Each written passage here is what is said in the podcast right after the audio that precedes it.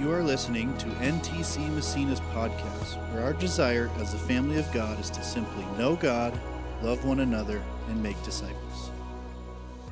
Just kind of want to pick up in our series on worship and uh, kind of share with you some some thoughts going forward, even as we talk about worship. And so today the title is Modeling Worship. And I want to read to you a story um, that happens in 2 Samuel. So if you have your Bibles, you can open up to 2 Samuel chapter 6. Uh, the scriptures will be behind me as well. But this is a really interesting story. So I'll give you a little background. What's happened here is David is now the king of Israel. And in that meantime, there, there had been some issues, there had been some wars, some battles where the tabernacle of Moses was still there, but the Ark of the Covenant and the Tabernacle of Moses had been separated. If you don't know what the Ark of the Covenant is, it's the the kind of symbolized presence of God. It was a literal, you know, if you've seen uh, Indiana Jones, you should know what the Ark of the Covenant is, okay? So it's this this thing that was built, and it was this symbolistic idea that the presence of God rested there, and it, and it really was true for that period. And they had put this in the tabernacle of Moses. The tabernacle of Moses was this tent structure um, that was built when they were in the you know desert time 40 years wandering around and wherever they went they would take down the tabernacle first and then they would set up the tabernacle of moses in the new location they'd bring the presence of god with them. And they would actually put the ark of the covenant at the front of wherever they led. It was this idea that wherever we go we want god to go before us. And and that was the tradition of what we saw with the ark of the covenant and the tabernacle of moses well, in history, those had gone separated, and the tabernacle of Moses, or the, the Ark of the Covenant, had really just kind of been out there, really actually at someone's house. Now, that's an interesting thought, man. Imagine if the presence of God in that type of form just ended up in your home. And it would literally move around a couple of times where they had attempted to bring it back, and even some crazy story happens where someone dies in the process because they touched it and they weren't supposed to touch it. And so they ended up just putting it in this, this man's house for some years. Well, David comes to this place where he realizes, I want the presence of God in the city of David, they call it, or Jerusalem. This we want God's presence on in our home. And so we see this moment where he makes a decision, and that's where we're going to pick up the story. He's making this decision. We're going to go and get the Ark of the Covenant. And so we're going to pick up in chapter 6 of 2 Samuel, and we're going to start in verse 12. So it says, Then King David was told, The Lord has blessed Obed Edom's household and everything he has because of the ark of God. So, so listen, it was at this guy's house. His name was Obed Edom, and he was being blessed because the ark of God was there. The ark of the covenant was there. And so David went there and brought the ark of God from the house of Obed Edom to the city of David with a great celebration. So they've kindly finally made up their mind. We're going to bring this back no matter what. And it says he did it with a great celebration. It says, after the men who were carrying the ark of God, or the ark of the Lord, had gone six steps, David sacrificed a bull and a fattened calf. And David danced before the Lord with all his might. The NLT will say this wearing a priestly garment. But a lot of other versions will just say this wearing a linen ephod. And it says, So David and all the people of Israel brought up the ark of the Lord with shouts of joy and blowing of ram's horns. So I want to just make sure we understand this picture. So the presence of God, symbolized in the Ark of the Covenant, had been separated really from the center of Israel, from Jerusalem, for a very long time. And so there's this moment where there's this huge celebration taking place.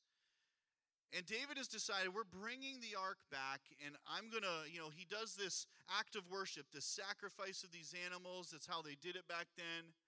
And then he he says they they start to really worship. They they blow the ram's horns and they're playing instruments. And it says he begins to dance. Now, if you look into the, the story of this, he really ends up dancing wildly. And we're going to get to a part of the story because uh, it was almost a shameful idea of how he acted. Now, it says in our versions of the NLT, the New Living just says a priestly garment. Others would say a linen ephod. I want you to know what a linen ephod was. I put it in your notes. But it says the linen ephod mentioned here was likely just a simple portion of cloth used to cover the loins.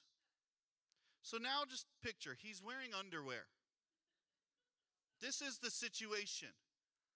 He's wearing underwear. Some for some reason he just he gets basically flagrant with his worship and he's not wearing what he's supposed to be wearing. He's not acting like a king. He's not even wearing all the priestly garments that should be. This is just one piece of a priestly garment. If you go to Leviticus, um, there's literally a whole set of laws that talks to the priests about wearing these because when they go up the altar, it would be shameful for someone to notice your under parts. Literally, Levitical law says this. Sometimes you, you read Levitical law and you just realize they needed a parent to tell them not to do dumb things. And so they would wear these dress like clothes, and when they'd go up the altar, they were exposing themselves. And so God literally writes it in the law you need to have a linen ephod on. So you're not exposing yourself before people. This is the part that he's wearing, but he's not wearing everything else he's supposed to be wearing. So let's go on with the story. It says, As the ark of the Lord entered the city of David, Michal, the daughter of Saul, this is really interesting to me. Do we know who Michal, the daughter of Saul, is? Anybody? Anybody know who it is? We know she's the daughter of Saul. This is his wife. I find it interesting that it doesn't say David's wife, but it says Michal, the daughter of Saul. When I read this, I think to myself, if you've started referring to your wife as the daughter of someone else instead of your wife, there's probably already something wrong.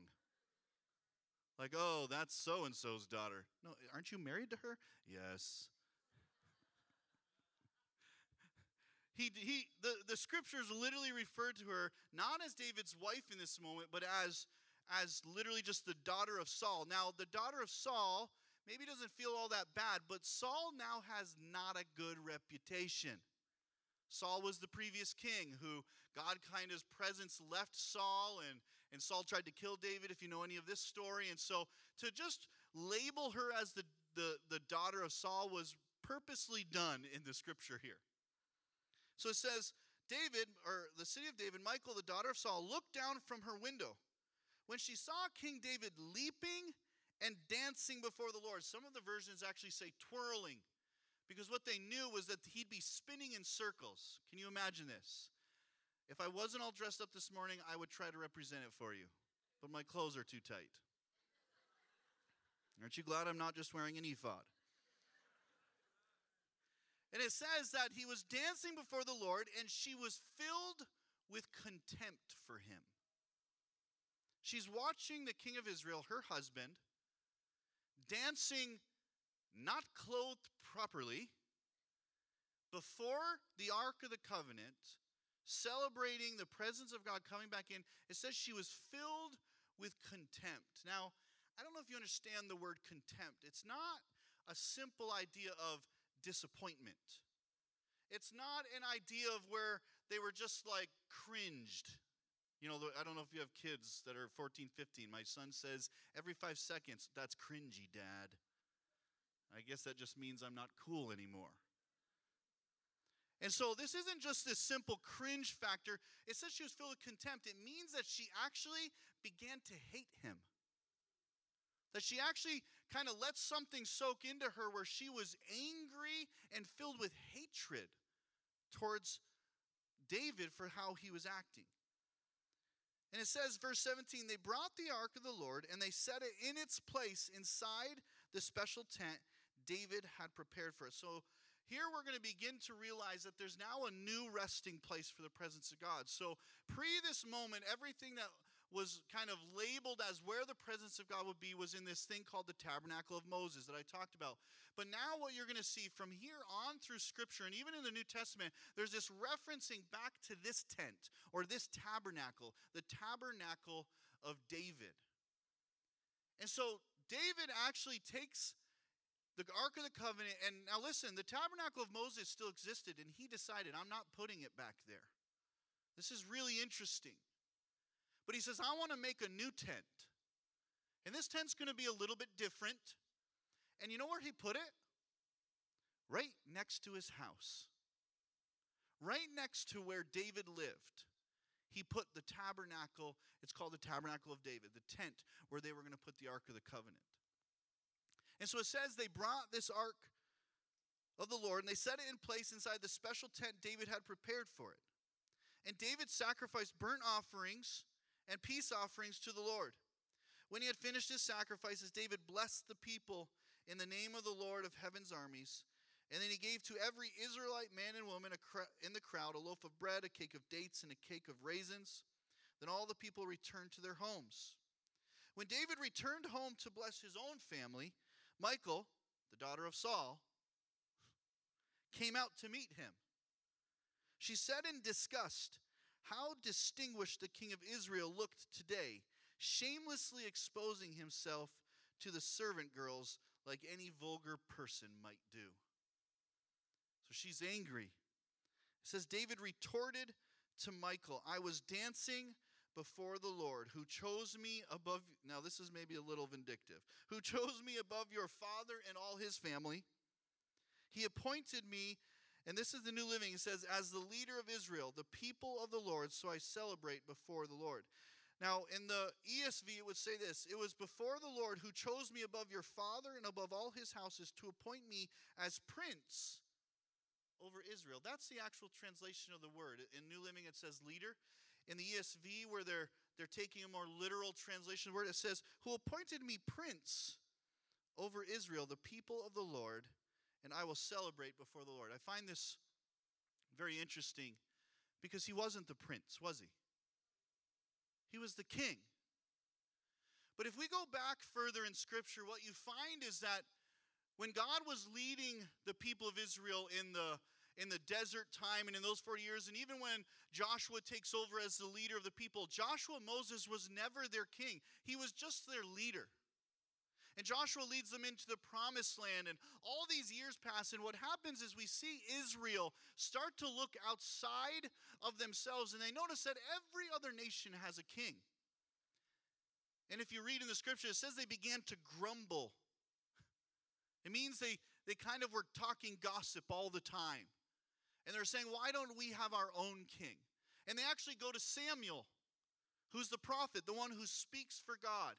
And they say, Samuel, give us a king. And Samuel reminds them and actually gives them a, a prophetic word from the Lord. And this is the word. He says, it says from God, You won't have a king because I will be your king.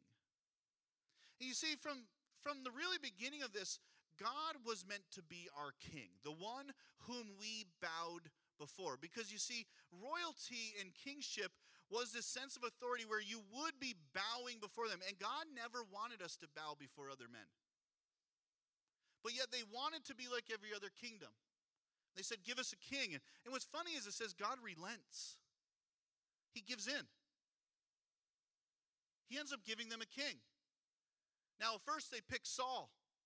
And We know that that choice wasn't very great. Eventually, Saul, things kind of go awry, and, and then we see David come on the scene where Samuel goes to this house, and all the boys are not the ones, and David's just this little shepherd boy. And David becomes this king, this man after God's own heart. But the truth is, there was never supposed to be a king. And I love that in this moment, when he's being challenged for how he acted unking like, he kind of says, I'm not a king anyway. I'm just a prince. There's a lot happening in these scriptures that really matter to us. That really kind of matter about how we approach God in worship. You see, David was kind of this four thought idea. He was showing us a new way that was going to come. You see, in the Levitical law, the only people who could enter the presence of God were the high priests. Not even all the priests could actually get into the place that was called the Holy of Holies, where the Ark of the Covenant was kept. And in the in the um, tabernacle of Moses, there was this very thick curtain that separated the most holy place from all the other places in the tabernacle. And when we see the temple that gets built after the tent of David or after the tabernacle of David, we see this curtain restored where they put the Ark of the Covenant back into this holy place, and only the high priests could go in there. And only after they did all these crazy rituals to cleanse themselves and, and be ready and prepared to go in there. History actually says that the priests were never quite sure if they had done it right enough, so they would tie a rope to the ankle of the high priest who went in just in case he died so they could pull his body out. But you see, it was never supposed to be that way. The Holy of Holies was never supposed to be some place that only a certain group of people could enter. And what's funny is there's this time period with David where God allows them to break that old rule system and almost foreshadow the new rule system that's going to come with Jesus. Because you see, people could come freely into the tent of David. In fact, the, the history shows that David spent many mornings. He would just go in on his own in the Holy of Holies and he would spend time with the presence of God and he would write his Psalms in there and he would worship in there by himself and he would act almost as if he was a priest. But he wasn't. Not technically a priest. And then we see him acting as a priest in this moment where he is actually in front of the Ark of the Covenant, dancing wildly before the Lord, wearing at least one piece of priestly garment. And then later calls himself a prince. And it's this foreshadowing idea. We're going to read this scripture at the end where God calls all of us a royal priesthood. And there's a reason those words really matter in Christianity, a royal priesthood, because if we don't understand what God has called us, then it's hard for us to understand how we can come into the presence of God looking the way we do. You see, I think this is funny because I'm not sure that we can make a good argument that David was appropriately dressed and it was totally okay for him to just be wearing underwear. I'm not sure it was. But what I see is a God who doesn't care in the moment. A God who says, no matter how you come, if you worship me with all your heart, that's all that matters. A God who watches David just in an undistinguished manner. Another scripture says he doesn't even care if he humiliates himself. That he comes to worship before God in this celebratory, extravagant way, even looking in an unashamed way, and God doesn't judge him for it, only people do. It's why I think that when people come into our church, I hope they don't care the way they're dressed, the way they look, how many tattoos they have, or whatever other things that we might think are judgments from Christians. Because the reality is, God is just looking for someone who will worship Him in spirit and in truth, like we talked about last week. And David was the kind of one of the first examples we see of this, who just bares himself. I, I think there's some symbolism here. He just bares himself. Is there anything more vulnerable than being naked? I mean, it's everybody's worst nightmare, right? We've all had those dreams of standing in front of a crowd and realizing we forgot to put our pants on or whatever it is, right? There's this like literally intrinsic fear of like being naked in front of someone. As I get older, I like to wear shirts now when I swim. Because my kids refer to me when I go swimming with them with no shirt because I don't think they judge me, but they do. They call me white belly because it's true.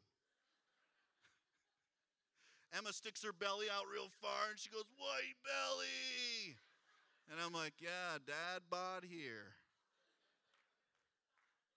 But there's nothing more vulnerable than when we expose ourselves like this. And I think there's some symbolism. I'm sorry. There's some symbolism in this place where David has just bared his whole life before God.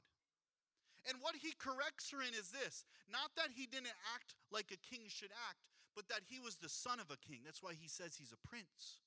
You see, David knows who he is. He knows he's the son of God. He's a son of the king, and this adopted son, Romans calls it. And so he bares his whole life and he reminds her, I wasn't doing it for you, I was doing it before the Lord.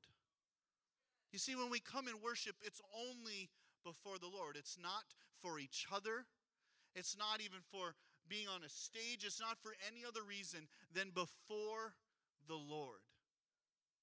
Before the Lord. Michal she goes on and says, How distinguished the king of Israel looked today, shamelessly exposing himself to the servant girls, like any vulgar person might do. Now, now you know, for the for the royalty of that day, they would have servants all the time, right? And there were these servant girls, and I actually wanted to understand who are these servants? Is she referring to someone specifically? Because it just feels like this awkward thing. Like, who are these people that Michal's referring to? And and it was common for the king and the queen to have young girls who would take care of basically everything that was going on. And for they would be young. They would probably have been in the 10 to 15 year old range. And I thought this was interesting, not because he was exposing himself to them, but because what he says after this. So says, David retorted to Michal, he says, I was dancing before the Lord who chose me above your father. He appointed me as prince of Israel, the people of the Lord. And I want to jump into verse 22. The New Living, it starts by saying this Yes, and I am willing to look even more foolish than this, even to be humiliated in my own eyes. So he literally says, I don't care how I look when I worship. And the ESV, the second half of the verse in the ESV writes it this way, and I just like the second half said in the ESV differently. It says, But by the female servants you have spoken, by them I shall be held in honor. I thought this was an interesting notion that he was defending himself, saying, Actually, the way that I acted today before those female servants you're bringing up, I'm going to be held in honor. And I think there's something happening here. And the reason I even titled today is Modeling Worship that David knew first that he was first and foremost, above all else, dancing before the Lord, but he also knew that everyone was watching. He knew an entire kingdom was watching what he did in that moment. And he chose to model worship in possibly the most extravagant way that we see described in the Bible at all. Completely bared himself, dancing and twirling, shouting, and instruments are playing. There's this wild celebration going into the Holy of Holies and sacrificing animals, all of which he didn't have the technical right to do. And he bares himself before everybody, and he knows they're watching. And I think there's a reason because he wanted to model a different way of worshiping God. What's actually interesting is for the whole period of time that the Ark of God, the Ark of the Covenant, remained in the tabernacle of David, the only two times that uh, there was a sacrifice of animals recorded was right there at the beginning when David did it. After that, they suspended it. They didn't. They weren't actually performing the sacrifices on the altar like they were supposed to do in Levitical law. And I think again, it's this foreshadow of God saying that was just this temporary understanding. But He actually suspends it because there's this place, this period of years in the Ark of of or the tabernacle of David where the presence of God is just there for free. That you could come before him, that you could worship him, that you could actually be the royal priesthood. And David actually showed us what that looked like. And then decided that not just showing us what it looked like, he wanted to model it for the people. And I think we're called to do the same thing, that there's a there's a worship sense in all of us that we're supposed to first come before the Lord and be extravagant. It's if you didn't listen to the first message from Pastor Danny Schultz, my friend that came from Spokane, you need to listen to that. Because there's this idea of understanding what our praise and our singing and our songs are supposed to mean to God, and even how we're supposed to worship God. There's a how. And then, and then the why of it, because God is looking for someone who will bare their lives vulnerably and actually, in posture of our life, bow before Him and be true worshipers. But one of the side effects of us being true worshipers is that we're supposed to be modeling for the next generation. We're supposed to be showing the next generation what it really looks like to worship. Now, I know that when people come in here, on Sundays and they're not used to uh, a non denominational or a charismatic church, or especially if they come from a, a very traditional background, maybe Catholic or Episcopal or any of those, they come into our service and they're just like, what's happening? Why are those people up front raising their hands? Why is that person shouting yes, amen in the crowd? Why is the band so loud? Why is this happening? And and the, and there's this idea that sometimes we have to be a little more careful with how we act so that people come in here can feel comfortable and and there's a truth to that. I want people to understand what we're doing. But I'll tell you this, first and foremost, we're here before God. First and foremost, we want to come with exuberant praise. And I really think that if people see us worshiping truly before God, it doesn't matter how kind of weird or unfamiliar it might feel, it's going to feel more real than anything else. It can feel more real than us just pulling a hymn book out and singing some rote words that we're not even thinking about anymore. But when we come with true worship hearts, I think that people will see that and say, What is different about this person? What's different about this place?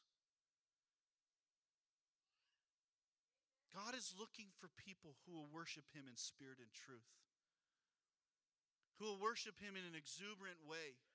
Now, please don't ever show up in just your underwear. I will throw you out. I will draw the line. but can we be a people who worships him truly and models for the next generation what it's like to worship? So because of this, I want to actually you can clap, sure. I want to uh, I want to kind of announce a shift we're doing. So probably for the last oh man, at least 10 to almost 15 years, we have had kids' church um, that starts immediately upon arrival. You can come with your kids and they get checked in and they go down and, and they would have traditionally right now some worship videos that we play and then there's teaching and classes and and really we're trying to grow our kids up to know god. It's not a babysitting service at all. We're there literally to literally give them kind of a bite-sized portion of what god wants to speak and how god wants to shape them. But recently we've begun to have a discussion about whether we've been really modeling worship well. And it actually came from one of our leaders who was at a worship night we were doing, and her kids were here with her, and she was lifting her hands, and one of her kids was surprised to see her lifting her hands. And it kind of created this discussion where we realized our kids don't see us worship. We worship here, they worship down there. Or that's just chaos running sometimes down there. And then when they turn to be 17, 18 years old, they're coming into our service, or maybe bridge time, they're coming to our service, and they don't understand the atmosphere of worship we want to create. And so we've actually had a long discussion about this. Our leaders, our elders, we've decided to shift where we're going to bring our kids back into worship with us.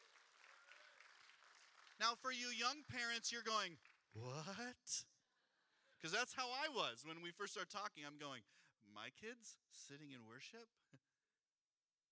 But the truth is, it's a good challenge. It's going to be this good tension. Now, listen, for us, for those of you who maybe your kids have gone on in life, or you don't have kids, or you've forgotten what kids are really like, sorry that happens to you, just so you know. If you're over the age of 15, your kids are grown and gone, you've already begun to forget what kids are like. Okay? They're loud, they don't listen to you, they're noisy. Sometimes they aren't doing what they're supposed to do. That's all normal kid behavior. And so there's a part of us that we're going to have to be willing to have a little more chaos on a Sunday morning, believing that we're going to model before our next generation what it means to be true worshipers. And so we're going to have kids in here a lot more than we've ever seen. Now, we, we're still aware of the difficulties. We're aware that someone might come in here with maybe a, a, single parent who has two or three young kids, and it's going to be really hard. This is what I want to say be a community in those moments. Help someone with their kids if they need some help. Now, we also understand that little kids are impossible. So, infant and toddlers, nurseries are going to still be open right from the get go. And we're always going to encourage you. If your kid is struggling, you can just go out and come back in whenever. It's okay. What we've decided is that kids are going to join us from 9 o'clock to 9.25. Now, worship isn't over by 9.25, but we thought 25 minutes is a good stretch for them. So 9 to 9.25, and what you're going to see is a slide that comes on the screen that says, Kids Church is now released. And so your kids are going to be able to go back. But what we're hoping is going to work out, and we've been working with the system that we have, is that even as you come into church before church starts, you can still check your kids in. And then when they're released, most of them, if, if they're okay, if you're okay with it and they can kind of walk themselves out, they can walk themselves out, and the teachers will actually have a secondary roster check in. The system actually already has this. So there's a secondary check in that will say, okay, they were checked in with their parents, but now we've checked them into their class. That way we can still do the stuff where we keep them safe. We know who's in there, we know who's not supposed to be in there. And so the, the teachers will all be waiting for them in the lobby, and they'll be checked in, and they'll go to their classes at 9:25. Now we won't be doing some big thing about it every Sunday where someone gets up and reminds you, "Hey, 9:25, your kids can go." You'll see a slide up there. And so we're going to do a number of things that hopefully kind of work in between where if you if you're a parent and you're struggling with your kids in service, we get it. It's okay. Your kids are not bad kids cuz they're noisy. All right? My kids are the noisiest humans I think have ever been created. Probably cuz I'm kind of noisy, but it's okay. And so we want but for us this is what we believe. We want to model worship. You know, I, I think about growing up here and, and I spent most of our time not in these chairs. They were much less comfy than these ones that in those days. And I remember watching my parents worship. I remember watching the people around me worship, and it became this commonplace way for me to be a part of it. And so, even there were years when I walked away from God and then I came back, it wasn't even hard for me to come back into it because I understood what worship was supposed to be like. And sometimes worship is just this a choice. It's not always a feeling, it's not always where you're the only one in the room and everybody else is gone. Sometimes it's just a choice to, to worship, to lift our hands, to sing these words. And so this is going to start at the beginning of June. Um, we're not going to start it next week. We're going to give you a few weeks if your families to be thinking about it, be talking with your kids. We're going to start talking about it with the kids um, down in classes between now and the beginning of June. But the first, I think it's June 4th, the kids will be with us in worship for the first 25 minutes. So, we're excited to do that. Um, believing that really we want to see the next generation be true worshipers. So I want to end today with a scripture. Maybe the worship team can come up or someone who can play for me. And I want to go to 1 Peter 2.